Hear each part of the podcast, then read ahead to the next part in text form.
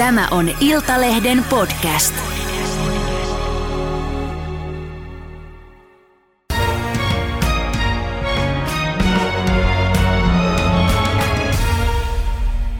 Tervetuloa ulkopoliittisen instituutin johtava tutkija Matti Pesu. Kiitos. Venäjän hyökkäyssodalle Ukrainassa ei enää loppua. Valitettavasti tilanne kiristyy, kun talvi puskee päälle ja, ja inhimillinen hätä on totta kai luonnollisesti kova Ukrainassa ilmasähköä, lääkkeitä ja vettä. Mutta ei näy loppua myöskään Suomen ja Ruotsin NATO-solmulle. Puhutaan näistä. Eilen uutinen oli se, CNN uutisoi, että USA Yhdysvallat olisi nyt toimittamassa lähipäivinä Ukrainaan tehokkaita Patriot-ilmatorjuntajärjestelmiä. Nämä Patriotithan merkitsee sitten todella isoa muutosta Yhdysvaltain aiemmin harjoittamaan varovaiseen aseavun linjaan. Nämä ohjukset yltää siis pisimmillään jopa 160 kilometrin päähän. Ukraina on näitä pitkään toivonut, mutta USA on ollut totta kai koko ajan varovainen siinä, että ei halua tulla sodan osapuoliseksi eh, eikä vetää NATOa siihen mukaan ja, ja on varonnut tätä. Eh, mistä tämä muutos nyt kertoo? Läntinen apu ylipäätään tässä on elänyt koko ajan sanot, sodan kuvan mukaan, että miten se sota, sota kehittyy. Jos tänä syksynä yksi, yksi piirre kehityskulku on ollut näin Venäjän voimakkaat iskut Ukrainan kaupunkeihin, siviilikohteisiin, kriittisen infrastruktuuriin, jo niin kuin yksi tavoite on ollut myös kuluttaa Ukrainan ilmatorjuntakapasiteettia. Niin tämä varmaan tässä taustalla ne on niin kuin asioita Ukraina todella kipeästi kaipaa. Kyllä. Ja, ja se on niin kuin välttämätöntä Ukrainassa niin siviilien suojelemiseksi, mutta ihan myös sit, niin kuin teollisuuden ja, ja, ja se, että yhteiskunta niin pyör, pyörii ja, ja kuitenkin se tukee sitten niin kuin Ukrainan sotatoimia. Tämä on ihan kohtalon kysymys Ukrainalle. Ja samassa sitten niin kuin sodan aikana niin tuntuu, että koko ajan niin valmius sitten niin kuin antaa asejärjestelmiä, luovuttaa asejärjestelmiä, joihin kuin aiemmin suhtauduttiin varauksellisesti, niin se halukkuus on, on kasvanut. Ehkä on ollut poliittista painetta sille. Ja, ja sitten myös ehkä Yhdysvalloissa ja muuallakin luottamus siihen, että, että ei tämä niin sota tästä niin välttämättä nyt ihan heti ole niin leviämässä tai lähtemässä näpeistä. Ei toisaalta luottamus se jännitteiden ja eskalaation hallintaan on, on myös kasvanut. Tässä on ehkä tekijöitä, mitkä, mitkä Yhdysvaltain päätökseen on voinut vaikuttaa. Mm, niin, äh, sitä olisinkin kysynyt, että, että eikö Yhdysvallat nyt sitten enää pelkääkään tätä sodan eskaloitumista? Onko, onko Venäjän toiminta antanut ikään kuin sellaisia signaaleja, että, äh, tai, tai muita signaaleja sieltä tullut, että, että tota, heillä ei paukut riitä vai onhan se ydinasepelote kuitenkin olemassa? Mä sanoisin, että kyllä Yhdysvalloilla edelleen ihan keskeinen intressi on, siis kun on sodan rajaaminen tietyllä alueella, että se ei missään nimessä leviä Naton ja Venäjän väliseksi tai Yhdysvaltain ja Venäjän väliseksi. Kyllä se intressi siellä on. On myös asejärjestelmiä, vaikka pitkän, pitkän kantaman raketinheitä ja ohjuskykyjä, mitä, mitä Yhdysvallat ei, ei vielä ollut valmis antamaan. Ja sitten tästä riippuu, miten, miten sota etenee. Jos, jos tulee, sitten, jos Ukraina sanotaan nyt niin kuin jatkaa menestymistään vaikka keväämällä ensi vuoden puolella. Ja, ja Krimin kohtalo tulee kyseeseen, niin se voi taas olla niin kuin asia, jossa sitten tämä eskalaatiohuolet voi, voi olla, mikä sitten olisi Venäjän suhtautuminen siihen, että jos Ukraina tavalla tai toisella yrittäisi vaikuttaa tai ottaa jopa haltuun Krimin niemimaan, niin miten Yhdysvallat tähän suhtautuisi, niin nämä on vielä niin kuin avoimia, avoimia kysymyksiä. Mm. No NATO-pääsihteeri Stoltenberg sanoi viime perjantaina kuitenkin Norjan TV-haastattelussa pelkäävänsä, että Ukrainassa käytävä sota karkaa käsistä ja laajenee suursodaksi NATO ja Venäjän välille. Vaikka sama hengenveto sanoo kuitenkin, että on aika varma, että näin ei käy. Mutta miksi hän sitten sanoo, että pelkää? Miten tulkitset? Se onkin hy, siis hy, hyvä kysymys, kun itsekin kiinnin tähän lausuntoon huomiota. Ehkä se kieli siitä, että ollaan tässä nyt niin tilanteessa, jossa – ei vuosikymmeniin olla oltu, että et voidaan niin kuvitella tai nähdä riskejä sille, että joidenkin päätösten tai sattumien tai tapahtumien kautta niin oltaisikin tilanteessa, jossa se niin Venäjä ja Naton välinen suora sotilainen vastakkainasettelu olisi mahdollisuus edelleen epätodennäköinen, mutta ollaan kuitenkin siinä pisteessä Euroopan turvallisuudessa. Ehkä tämä lausunto kieli siitä siitä huolesta sit myös. Mm. Tilannehan sähköistyi jo aika lailla silloin, kun ohjus tippui Puolaan. Aivan, ja tämä varmaan on siinä myös taustalla. Mm. No onko mitään muita äh, syitä äh, tällaiselle pelolle? Mä sanoin, itse en ole siitä valtava huolissani, koska tässä on kuitenkin kumpikin osa, kummankin osapuolen intressit tällä hetkellä, siis Naton ja Venäjän on se, että niin kuin asiat ei, ei eskaloidu ja tästä ei tule NATO ja Venäjän välistä selkkaus. Tämä on näkemys, jonka Venäjäkin jakaa, koska sanotaan, että jos Venäjä jollain tavalla omilla toimillaan tilanne johtaisi siihen, että NATO, jos ei suoraan, niin entistä väkevämmin jotenkin olisi mukana siinä Ukrainan tukemisessa jopa taisteltuella tai muulla, niin se olisi niin kuin tapahtumakulku, joka heikentäisi Venäjän asemaa. Niin, niin kauan kuin molemmilla on näkemys tämmöinen tapahtumakulku ja eskalaatio halutaan välttää, niin se, että se tämmöinen tapahtuisi, niin on epätodennäköisesti. Ei se niin kuin sormia napauttamalla tapahdu, vaan se on kuitenkin tietoisia päätöksiä ja, ja kumpikaan osapuoli, vaikka esimerkiksi Venäjä ottaa riskejä myös hyödyntää tätä eskalaatioriskiä, niin heilläkään on ollut halua sitten. Että kyllä he on kunnioittanut tiettyjä linjoja, että he, ei ole, he haluaa pitää Naton suoran toiminnan ulkopuolella tästä. Mm. No millaisena käänteenä näet sen, että Ukraina on nyt kuitenkin tehnyt useamman iskun Venäjän sisälle, syvälle sisään sinne venäläisiin strategisiin kohteisiin?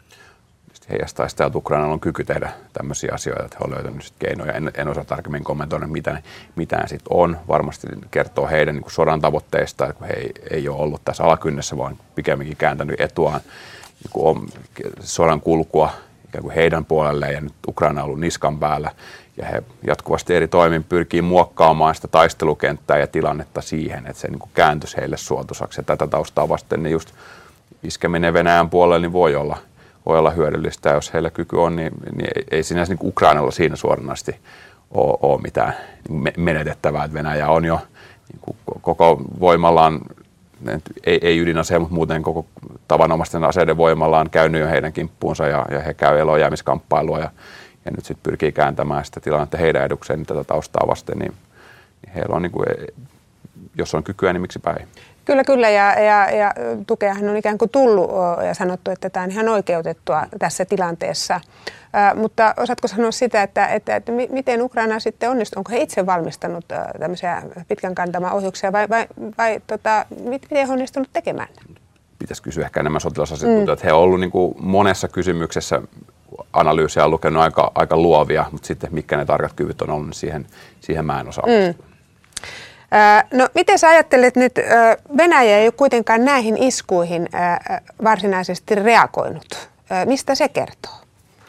Niin, kysymys tulee, että millä he sitten niin reagoisivat. He on, he on itse menettänyt paljon sotilaallista voimaa, että Venäjälläkään on niin kuin, välttämättä kovin montaa mahdollista tapaa kostaa tai eskaloida. Toki he on just kyllä tehnyt myös kostoiskuja ukrainalaisten kaupunkeja ja infrastruktuuria koko ajan, koko ajan va- vastaan mm. ja sinänsä, mutta sitten että ei, ei, kun he on missään määrin kaikki, kaikki voipeaa, kaikki valtiaita mm.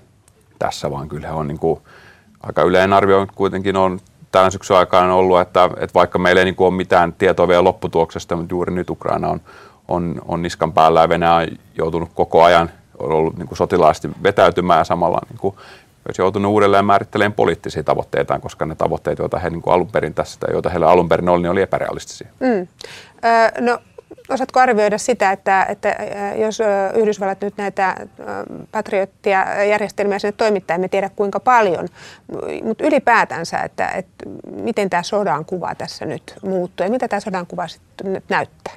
Ehkä toivottavasti se lisää sitten Ukrainan ilma- ja ilmatorjuntakapasiteettia niin, että he pystyisivät sitten vielä paremmin tässä niin kuin haastavassa tehtävässä ilmatorjunnassa ja ohjustorjunnassa onnistumaan ja sitä kautta suojelemaan väestöä ja, ja myös niin kuin strategisia tärkeitä kohteita. Että siinäpä se varmaan se niin kuin ehkä tärkein mahdollinen hyöty, mm. hyöty on.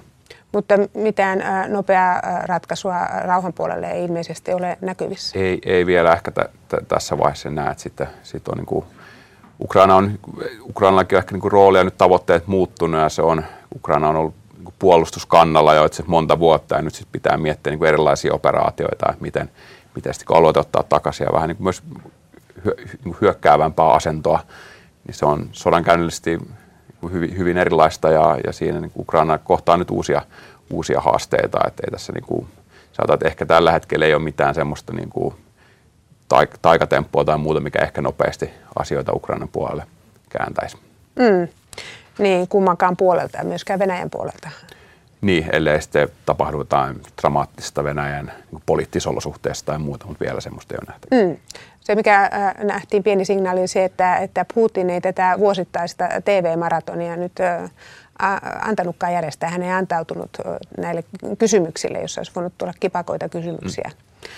Venäjän tilanteesta. Joo, ja kyllähän Venäjä tässä, vaikka en povaa mitään niin kuin Venäjän Putinin hallinnon nopeata kaatumista, kun siitä ei ole signaaleja, vaikka tämmöistä asiat voi yllättävästi tapahtua, mm. mutta sanotaan, että kyllähän Venäjän johto on, on tällä sodalla ikään kuin tehnyt itsensä alttiimmaksi esimerkiksi niin kuin kritiikille ja myös niin kuin ihan suoranaiselle epä, epätasapainoille, koska tässä nyt on Venäjälläkin hyvin paljon pelissä ja, ja siellä ei suinkaan varmastikaan eliitissä ja kansanpiirissä olla tyytyväisiä, miten tämä heidän tota, sotansa on edennyt.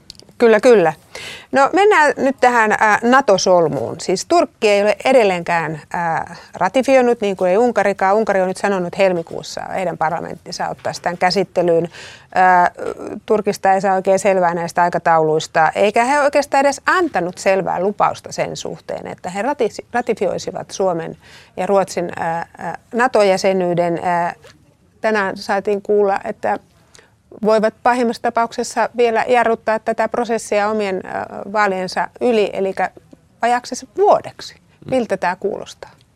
Se kuulostaa ihan ma- mahdolliselta. Että tässä tämän, tämän syksyn puolella niin, niin yksi mahdollisuuksien ikkuna oli noin Ruotsin vaalit ja Ruotsissa vaihtui hallitus siinä, koska Turkin, turkkilaisetkin on tehnyt sen selväksi, että heidän huolet ja, ja tämän, heidän kampanja oikeastaan erityisesti liittyy Ruotsiin, niin ruotsalaiset pyrki tarjoamaan sanotaan suotuisia eh, niin optiikkaa, kuvitusta siitä, että Kristersson matkasi sinne Erdoganin vieraaksi, eikä niin pyrki tässä tarjoamaan Turkille jonkun mahdollisuuden viedä sitä, sitä asiaa ehkä niin maaliin. Ja, ja jossain määrin se Turkin viesti muuttukin positiiviseksi, jossain määrin luovuttiin kaikkein jyrkimmistä vaatimuksista, mutta esimerkiksi nämä luovutuskysymykset on edelleen siellä. Ja kyllä tässä Turkki on vääntänyt asioita aika tiukasti umpisolmuun. Mm. Eli tässä on kysymyksiä, missä Suomi ja Ruotsi ei, ei oikeusvaltioina voi joustaa, ei voi, no, luovutukset on viranomaispäätöksiä, jotka ei ole poliittisesti ohjattavissa, eikä tämä tule, tule muuttumaan. Ja jos niin kauan kuin Turkki jotenkin tähän kysymykseen hirttäytyy, niin se vaikeaa on, ellei sitten sattumalta viranomaisprosessien kautta, niin kuin Ruotsissakin on muutamia luovutuksia tullut, mutta Turkkikin on lähtenyt henkilöitä ja, nimeämään ja muuta, niin kyllä tämä niin vaikeaa on. Ja, ja siinä, siinä, tässä mielessä niin Suomella ja Ruotsilla niin ei ole määräänsä enempää tarjottavaa, vaikka ratkaisuja yritetään etsiä. Ja, ja siltikin, että vaikka niin jotain yritettäisiin tarjota, niin sit voidaanko luottaa, että se sit lopulta olisi jotenkin ratkaisevaa, että koska tämä nyt on selvästi niin Erdoganin hänen niin pään sisässään nämä, nämä kysymykset, niin, niin onko meillä, että kuinka niin kuin lopulta ratkaisevaa, mm. mitä Suomi, Suomi ja Ruotsi lopulta tekee, niin, niin edes on, vai niin. mistä, mistä se kenkästä lopulta puristaa ja mitä siellä Turkissa sitten lopulta tavoitellaan, niin sitä ei varmaan ihan niin kuin kukaan tiedä täysin, vaikka meillä on valistuneita arvauksia ja näkemyksiä siitä, mitä tekijöitä tässä voisi olla. Mm, puolustusministeri Kaikkonenkin oli siellä ja nyt on jo puhuttu siitä, että meidän ase, aseviennistä ja on sanottu, että ne on sitten tapauskohtaisia, että, että voidaan arvioida, mutta niin kuin sanoit, maalit ja, ja tavoitteet muuttuu, mutta onko tässä nyt siis kuitenkin tehty jotakin väärin alun pitäenkin Suomen ja Ruotsin puolella, että, puolelta, että me ollaan tässä tilanteessa? Niin se on hyvä kysymys. Kyllä Suomihan aika paljon sitä NATO-jäsenyyslatua lähti myös niin kuin raivaamaan Ruotsin puolesta siinä mielessä, Suomi kävi konsultaatioita eri pääkaupungin kanssa varmisti, että kannat oli niin kuin ajatukselle suotuisia. Yhdysvalloista aloitettiin ja mentiin tärkeimmät pääkaupungit läpi ja kyllähän se Ankarakin aika nopeasti listalla oli. Ja siellä niin kuin Turkki, Turkissakin niin heidän tämä on taas mitä meidän poliittinen johto on sanonut, mm. se oli aika myönteinen. Kyllä, jopa sanoi, että oli yllätys. Oli yllätys ja, ja en oikeastaan tiedä, mitä tässä olisi voitu tehdä toisin, että, että jättää, jättääkö sitten niin hakematta jäsenyyttä vai mikä se on, että miten tätä oltaisiin voitu jotenkin toisin, toisin tota, ää, pe- pelata. Nyt ehkä on niin kuin joitain päätöksiä, vaikka niin kuin meidän niin kuin asevientipoliittiset linjaukset, joita tehtiin tuossa 2019 niin kuin Turkin – Turkin tuota, niin sy- Syyria-operaatiota vasta ja siitä johtuen ne on niin kuin uudessa valossa, mutta emme tiedä, että jos sekin olisi, se oltaisiin jätetty siinä tekemättä, on kaikki jälkiviisautta, niin olisiko se vaikuttanut tähän, ei välttämättä yhtään, koska sitten selvästi ehkä niin kuin Ruotsi on ollut siinä se, joka Ruotsin toiminta jo pitkäaikainen tuki kurdeille ja, ja se aika terävä ruotsalainen profiili, mikä varmaan turkkilaisia on sitten ehkä niin kuin eniten ärsyttänyt. Mm. Että en tiedä, miten olisi sekin tilanne, jos Suomi olisi yksin hakenut ja Ruotsi ei syystä tai toista olisi lähtenyt mukaan, niin e- ei me siinäkään kohtaa oltaisi voitu sanoa mitään varmaa, että Suomi voisi olla yksin tässä paineessa. Että nämä on kaikki jossittelua. Että, että ehkä niin kuin, kyllä tässä nyt hyvin perusteellinen valmistelu myös kansainvälisellä kentällä siihen NATO-jäsenyyden hakemiseen tehtiin, vaikka kyse oli nopeasta päätöksestä. Että ei, ei tässä on niin kuin hankala löytää nyt kritiikille mm. sijaa. No entäs äh, Madridin NATO-huippukokous, äh, siitäkin on spekuloitu, että, että tehtiinkö siinä virhe, että lähdettiin äh, tähän venkoiluun mukaan. Mutta kuitenkin saatiin neuvoteltu, neuvoteltua pidettyä Äärdön siellä pöydissä ja tehtyä jonkinlainen sopimus. Niin, se on ihan siis hyvä kysymys. Tässä on yritetty ratkaista akuuttia ongelmaa – joka on se, että Turkki jarruttaa ja Turkki on välineellistänyt tämän. Ja ei tässä niin ratkaisuyrityksiä tai mahdollisuuksia, tapoja, joilla tämä asia saadaan pois pöydältä, niin on niin kuin, niistä ei runsauden sanotaan niin kuin pulaa, että niitä niin kuin on, on kovin vähän. Mm. Ja, ja sitten tämä oli niin kuin yksi keino, enkä mä näe tässä, että Suomi siinä sopimuksessa, vaikka siinä oli varmaan sanamuotoja, jotka oli Suomelle vaikeita hyväksyä, mutta en mä näe, että siinä niin kuin Suomi itsessään – mitään periaatteita myy, vaikka voisin myös niin argumentin tehdä, että totta kai siinä myös niin kuin Turkin pillin mukaan osittain tanssittiin, koska siinä oli niin kuin Turkin luoma tilanne, jota yritetään ratkaista. Et eihän se niin kuin, siinä niin välttämättä kaunilta näytä. Kansainvälinen politiikka on, on mm. joskus tämmöistä, että se, se on niin reaalipoliittiset elementit mukana. Suomella on tässä ollut selvä tavoite ja pyrkimys NATO-jäsenyys ja sen kautta vahvistaa Suomen turvallisuutta ja tämä on niin Suomen ulko- ja turvallisuuspolitiikan aivan niin keskeinen tehtävä ja ykkösprioriteetti. Ja sen, sen turvaaminen sitten, jos se vaatii näitä, niin sitten se, sit se vaatii. Kyllä, kyllä. Ää, mitä mieltä siitä, ää, Yhdysvaltain ulkoministeri Blinken sanoi viime viikolla, mm, ettei Suomen ja Ruotsin NATO-jäsenyys ole Yhdysvaltain ja, ja Turkin välinen, kahdenvälinen asia, vaan se on Suomen ja Ruotsin välinen asia hoitaa omat työnsä tämän asian eteen. Kun täällä on koko ajan toitotettu, että Yhdysvallat ratkaisee. Aikaisemmin meillä on hoittu täällä koko ajan, että mm. kyllä Yhdysvallat tämän, tämän NATO-solmun ratkaisee. Mm. Nyt hän antoi tällaisen viestin. Se viesti on ollut aika samantyyppinen koko ajan, että Yhdysvallat katsoo tätä, tai sanotaan Turkki ja mitä Turkki tekee, että Turkin rooli on, on Yhdysvaltojen näkökulmassa niin aika monessa asiakysymyksessä mukana. Siinä, missä meillä on oikeastaan Turkkiin tällä hetkellä tasan yksi intressi, joka on se, että ratifioikaa se meidän jäsenyys. Ja Yhdysvallat on aika varovainen, että he ei lähde sitä niin, kuin, niin sanottua matopurkkia tai laatikkoa avaamaan, koska siinä sitten näkee Yhdysvaltain lähi politiikkaa, Syyriapolitiikkaa ja muuta, missä on niin siinä on tämmöinen delikaatti mm. bal- balanssi. Ja kai se niin Yhdysvalloille myös sitten viestiä, että, että jos on jotain luovaa diplomaattisia kikkoja tai taktiikkaa, millä te voitte tätä asiaa edustaa niin älkää, tai edistää, niin älkää olko passiivisia, vaan tehkää jotain, olkaa luovia. Mm. Ja tällä varmaan Yhdysvallat myös sitten rohkaisee. Mutta toisaalta kyllä se, vaikka tämä asia nyt Yhdysvallat korostaa, että se on kolmenvälinen juttu, niin Naton laajeneminen tällä nimellä ainakin on ollut myös esillä Yhdysvaltain ja Turkin välisissä keskusteluissa, esimerkiksi lokakuussa, kun Yhdys, äh, Bidenin äh, turvallisuuspoliittinen neuvonantaja Saliman kävi, kävi Turkissa. Että kyllä tässä nyt on keskustelua ja varmaan Yhdysvallat myös toimii, mitkä kaikki Yhdysvaltain liikkeet liittyy suoraan Suomeen ja Ruotsin NATO-jäsenyyteen. Sitäkin on aika mahdoton niin kuin varmasti sanoa, mutta ei nyt Yhdysvallat tai laajemmin NATO-liittokunta on tässä nyt mitenkään niin kuin passiivinen ole, mutta kai se on niin kuin samalla Yhdysvallat ja NATO näkee sen tärkeänä, että Suomi ja Ruotsi nyt tekee kaikkensa itse mm. myös tässä, ettei niin kuin liikaa tuudittauduta siihen, että joku muu hoitaa. Niin ja NATO-diplomatia kulissien takanahan sitä tapahtuu paljon, mitä emme me täällä näe sitä ja, ja nyt muutkin mm. ää, NATO-maat varmasti tota, painetta sinne pesään pistävät. On varmasti asia, jonka he niin muistuttaa ja nostaa turkkilaisten kanssa esiin ja kyllä se niin kuin Naton, tämän Naton-järjestön, Naton sihteeristön, pää, pääsihteeri Stoltenbergin näkemykset on, on tässä vähän muuttunut. Että heillä oli kesällä vielä, kun tätä yhteistä asiakirjaa neuvoteltiin ja yritti hakea Madridin mennessä ratkaisua, niin siinähän NATO oli ikään kuin Naton sihteeristön välittävänä ta, ta, tota, tahona, eikä he ottanut sillä suoraa kantaa. Nythän esimerkiksi Stoltenberg on jo suoraan sanonut, että Turkin on aika hyväksyä tämä ja nämä jäsenyydet ratifioida. Ja että tässä on Suomi ja Ruotsi on jo tehneet sen, mitä ovat luvanneet. Mm. Nythän siinäkin NATO on ottanut ikään kuin Suomen ja Ruotsin kannan ja tullut lähemmäs Suomea, mikä kieli siitä, että se liittokunnassa halutaan tämä asia saada nyt vihdoin pois päiväjärjestyksestä. Mm. No, mitä mieltä olet siitä, äh, ulkopoliittisen instituutin johtaja Mika Aaltola äh, arvioi, että, että kyllä tässä myös Venäjä yrittää vaikuttaa Turkin ja, Turkkiin ja Unkariin, jotta tota, tämä Suomen ja Ruotsin NATO-jäsenyys ei ehkä eteniskään.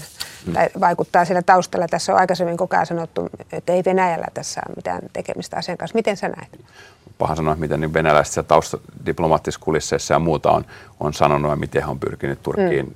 ja Unkariin vaikuttaa. Että semmoista niin, kuin, niin sanottu savuavaa asetta tässä jotenkin, mm. mikä niin kuin, voisi laittaa niin kuin suorat yhtäläisyysmerkit ei ole. Mutta toisaalta on se nyt ihan selvää, että kyllähän tämä niin Venäjän edun mukaista sinänsä on, että ei Venäjä haittaa se, että, että Suomi ja Ruotsi on tässä niin kuin nyt limpotilassa, vaikka ei sitä suoranaisesti ole mitenkään niin kuin hyödyntänytkään. No eikö se aika itsestään selvää? Niin, niin. On, se on itsestään mm. selvää ja, ja se kieli siitä, että Natossa on jännitteitä ja railoja ja muuta, niin kyllähän Venäjä tästä hyötyy. Se on ihan selvä ja, ja varmasti he siitä tietyllä tavalla niin kuin, no, nauttii tai katsoo, että, että, että, että kas, kas vaan, että eivät vaan ole, eivät ole yksimielisiä ja, ja sitten, että onko tämä ollut jotenkin esillä joissain niin kuin turkkilais-venäläisessä tai unkarilais-venäläiskeskustelussa voi olla, voi olla, että ei. Mm. Niin, sitä me emme välttämättä tiedä. Äh, no, mitä haittaa tästä äh, NATO-jäsenyyden äh, hakemisprosessin pitkittymisestä on ja onko jo ollut jotain haittaa? Ja jos tämä jatkuu vielä pitkään? Joo, se, Natossa on nyt laajempi muutosprosessi käynnissä. Madridissa tehtiin suht merkittäviä päätöksiä – julkaistiin uusi Naton strateginen kompassi, äh, Korean konsepti, joka ohjaa sitten Naton politiikkaa tulevilla vuosilla. Tässä Nato rakentaa uutta joukkomallia kokonaan, äh, johon liittyy sitten päivityksiä esimerkiksi komentorakenteeseen, puolustussuunnitelmiin. Ja nyt kun Suomi ja Ruotsi on tulossa mukaan, niin Natollahan se tarkoittaa niin kuin satoja ja satoja tuhansia neliökilometrejä uutta maa-alaa ja, ja ilmatilaa, merialueita, joita sit, niin kuin, joka kuuluu Naton vastuunalueeseen. Sehän niin kuin väistämättä näkyy suunnittelutoimissa ja muissa. Ja niin kauan kuin Suomi ja Ruotsi ei ole jäseniä, niin Natohan ei voi esimerkiksi Suomea ja Ruotsia näihin puolustusoperatiivisiin suunnitelmiin tai muihin suunnitelmiin niin, niin sisällyttää. Ja, ja NATO tietysti haluaisi tässä vaiheessa niin hyväksyä nämä niin uudet suunnitelmat ja, ja, ja toimintatavat sillä ajatuksella niin, että Suomi ja Ruotsi on mukana, ettei tarvitse tehdä lisätyötä tulevaisuudessa. Nythän tätä ei, ei voida tehdä ja varmaan os, osittain se syy, miksi sitten Naton puolesta toivotaan, että tämä asia ratkeaa. Seuraava huippukokous on Vilnassa kesällä ja siellä varmaan siunataan jotain ja tiedetään konkreettisemmin, miltä mm. Naton pelota ja puolustus nyt sitten tulevina vuosina näyttää, mutta tämä niin kuin haittaa, haittaa Naton konkreettista toimintaa tässä vaiheessa, koska Suomen ja Ruotsin jäsenyydet on niin iso juttu. Mm. Ja Euroopassa on tällä hetkellä äh, brutaali sota, äh, niin luulisi, että jo tämä olisi se syy äh, nopeasti saada asioita päätökseen ja, ja siksi se herättääkin kysymystä, että minkä takia Turkilla ei ole intressiä ja, ja herättää myös kysymyksiä tästä, tästä Naton uskottavuudesta loppujen lopuksi. Niin kyllähän on jo nyt varmaan suomalaisille niin kuin tullut selväksi, että ei se niin kuin Natossa elämä niin kuin auvoista ole, että on, on liittolaisia, mutta liittolaisilla on eri intressejä. Osa kaikki myös ajaa omaa etuaan, osa röyhkeämmin, osa vähemmän röyhkeästi. Ja tämä Turkin tapaus nyt on niin kuin esimerkki siitä, miten omaa etua ajetaan niin kuin hyvin röyhkeällä tavalla. Ja, ja meille opetus noin se joskus menee. Ja, ja kyllä tässä Suomessa niin Naton jäseneksi lopulta päädytään. Se on kuitenkin se kaikkein todennäköisin vaihtoehto, vaikka tästä aikaa voi, voi ottaa ja, ja se tuo niin kuin Suomelle välittömiä hyötyjä, mutta samalla pitää olla koko ajan takaraavassa miettiä niitä tilanteita, että entäs jos se Naton toiminta jäätyy, entäs jos siellä on niin kuin jumituksia ja muita, mitä me tässä tilanteessa esimerkiksi tosi paikan tulee niin. toimittaisiin. Nämä, tämä on asioita, mitä joka ainut NATO-maa, erityisesti ne maat, joilla, joilla niin kuin on konkreettinen sotilainen uhka, jota he miettii. Nyt Suomi on tässä samassa porukassa miettimässä sitten, että se on 32, tulee olemaan 32 maan liittokunta ja, ja se, on, se on NATO-vahvuus, se on samalla myös voi olla sen heikkous. Mm. No mistä se kertoo? Suomihan on kuitenkin äh, kuullut niin sanottu näihin CEF-maihin, äh, on, on siellä mukana. Siinähän on siis Alankomaat, Islanti, Iso-Britannia, Latvia, Liettua, Norja, Ruotsi, Suomi, Tanska ja Viro. Niin, niin kertooko tämä siitä, että, että että on jotenkin siellä, kun on tämä luotu tämä järjestelmä, että on nähty, että tämä NATO ei ole niin – ketterä välttämättä e- eikä, eikä toimi niin hyvin, että, että sitten Suomikin voisi luottaa ainakin CEF-maihin, jos mm. paikat tulee. Jos ketteryys on avainsana tässä, että kyllä se on vaikuttanut siinä taustalla, että silloin se JEF, joka on siis hyvin tämmöinen, mitä mä sanoisin, että sen voi rakentaa JEF-toiminnan hyvin niin monenlaista paloista ja siinä on niin kuin Iso-Britannian toiminta on ytimessä, mutta sehän siihen ei tarvita mitään niin kuin Naton konsensusta, niin. vaan tiettyjen maiden konsensus ja, ja usein esimerkiksi tutkimuksessa, niin, niin JEF on nähty tämmöisenä niin kuin potentiaalisena joukkona, joka voisi toimia aika nopeasti. Se on sotilaista aika pieni, ei järjettömän mitenkään niin kuin, siinä niin kuin vaikutusvaltainen tai voimakas, mutta mahdollisesti niin kuin hyödyllinen palanen niin kuin jossain tietyllä esimerkiksi alueella, jos, jos jotain tapahtuu. Tämä on vain yksi mm. esimerkki, että kyllähän nyt NATO-jäsenen niin Suomen ja Ruotsin ja Norjan yhteistyö etenee aivan uudelle Kyllä. tasolle, että siihen tulee vahvempi suunnitteluelementti ja voidaan ehkä miettiä yhteisiä johtamisrakenteita ja muita. Yhdysvaltojen kanssa ollaan jo aloitettu uuden puolustusyhteistyösopimuksen neuvotteluja ja sen sopimuksen ydin on oikeastaan niin luoda puitteet Yhdysvaltain operoinnille tällä alueella ja luoda siihen pelisääntöjä ja, ja luoda niin linjavedot siihen liittyen. Ja kyllähän tässäkin on, että Yhdysvallat on, on maa, joka pystyy tarvittaessa reagoimaan nopeasti ja Yhdysvallat pystyy myös operaatioita Euroopassa ilman NATO-rakenteita johtamaan. Niin kuin meidän Yhdysvaltat suhteessakin on myös tämä elementti, sanotaan B-suunnitelma, jos se sitten se A-suunnitelma, mm. tuleva A-suunnitelma, eli, eli Naton kollektiivinen puolustus, niin jos sitten joudutaan toteuttamaan sitä kollektiivista puolustusta NATO-rakenteiden ulkopuolella valtioryhmissä. Mm. No Matti, sano tähän loppuun se, voiko, voiko käydä niin, mitä uskallat arvioida, että, että tota, Turkki ei ratifioisikaan ää, ollenkaan Suomen mm. ää, NATO-jäsenyyttä. Että meistä, meistä ei tulekaan NATO-jäsen, vai, vai tuleeko, ja jos tulee, niin milloin arvioitte, että se tapahtuisi? Niin, eiköhän se jollain aikavälillä. Mä luulen, että tässä paine tavalla tai toisella kasvaa, että jos tässä on tämä kevät nyt nostettu jo turkkilaistenkin toimesta jonkinlaiseksi ää, käännekohdaksi tai ratkaisuhetkeksi, niin ehkä toivon, että siinä nähtäisiin joku myös niin kuin Naton ja Yhdysvaltain muiden selvä niin kuin yhteinen yhteistä toimintaa tai pyrkimys siihen, että tämä ratkaista. Mutta kyllä se nyt on ihan, ihan mahdollista, että se sitten venyy tuonne niin Turkin vaalien yli. Ja sitten on ihan mahdotonta arvioida, kuka, kuka Turkki johtaa, mikä tilanne on.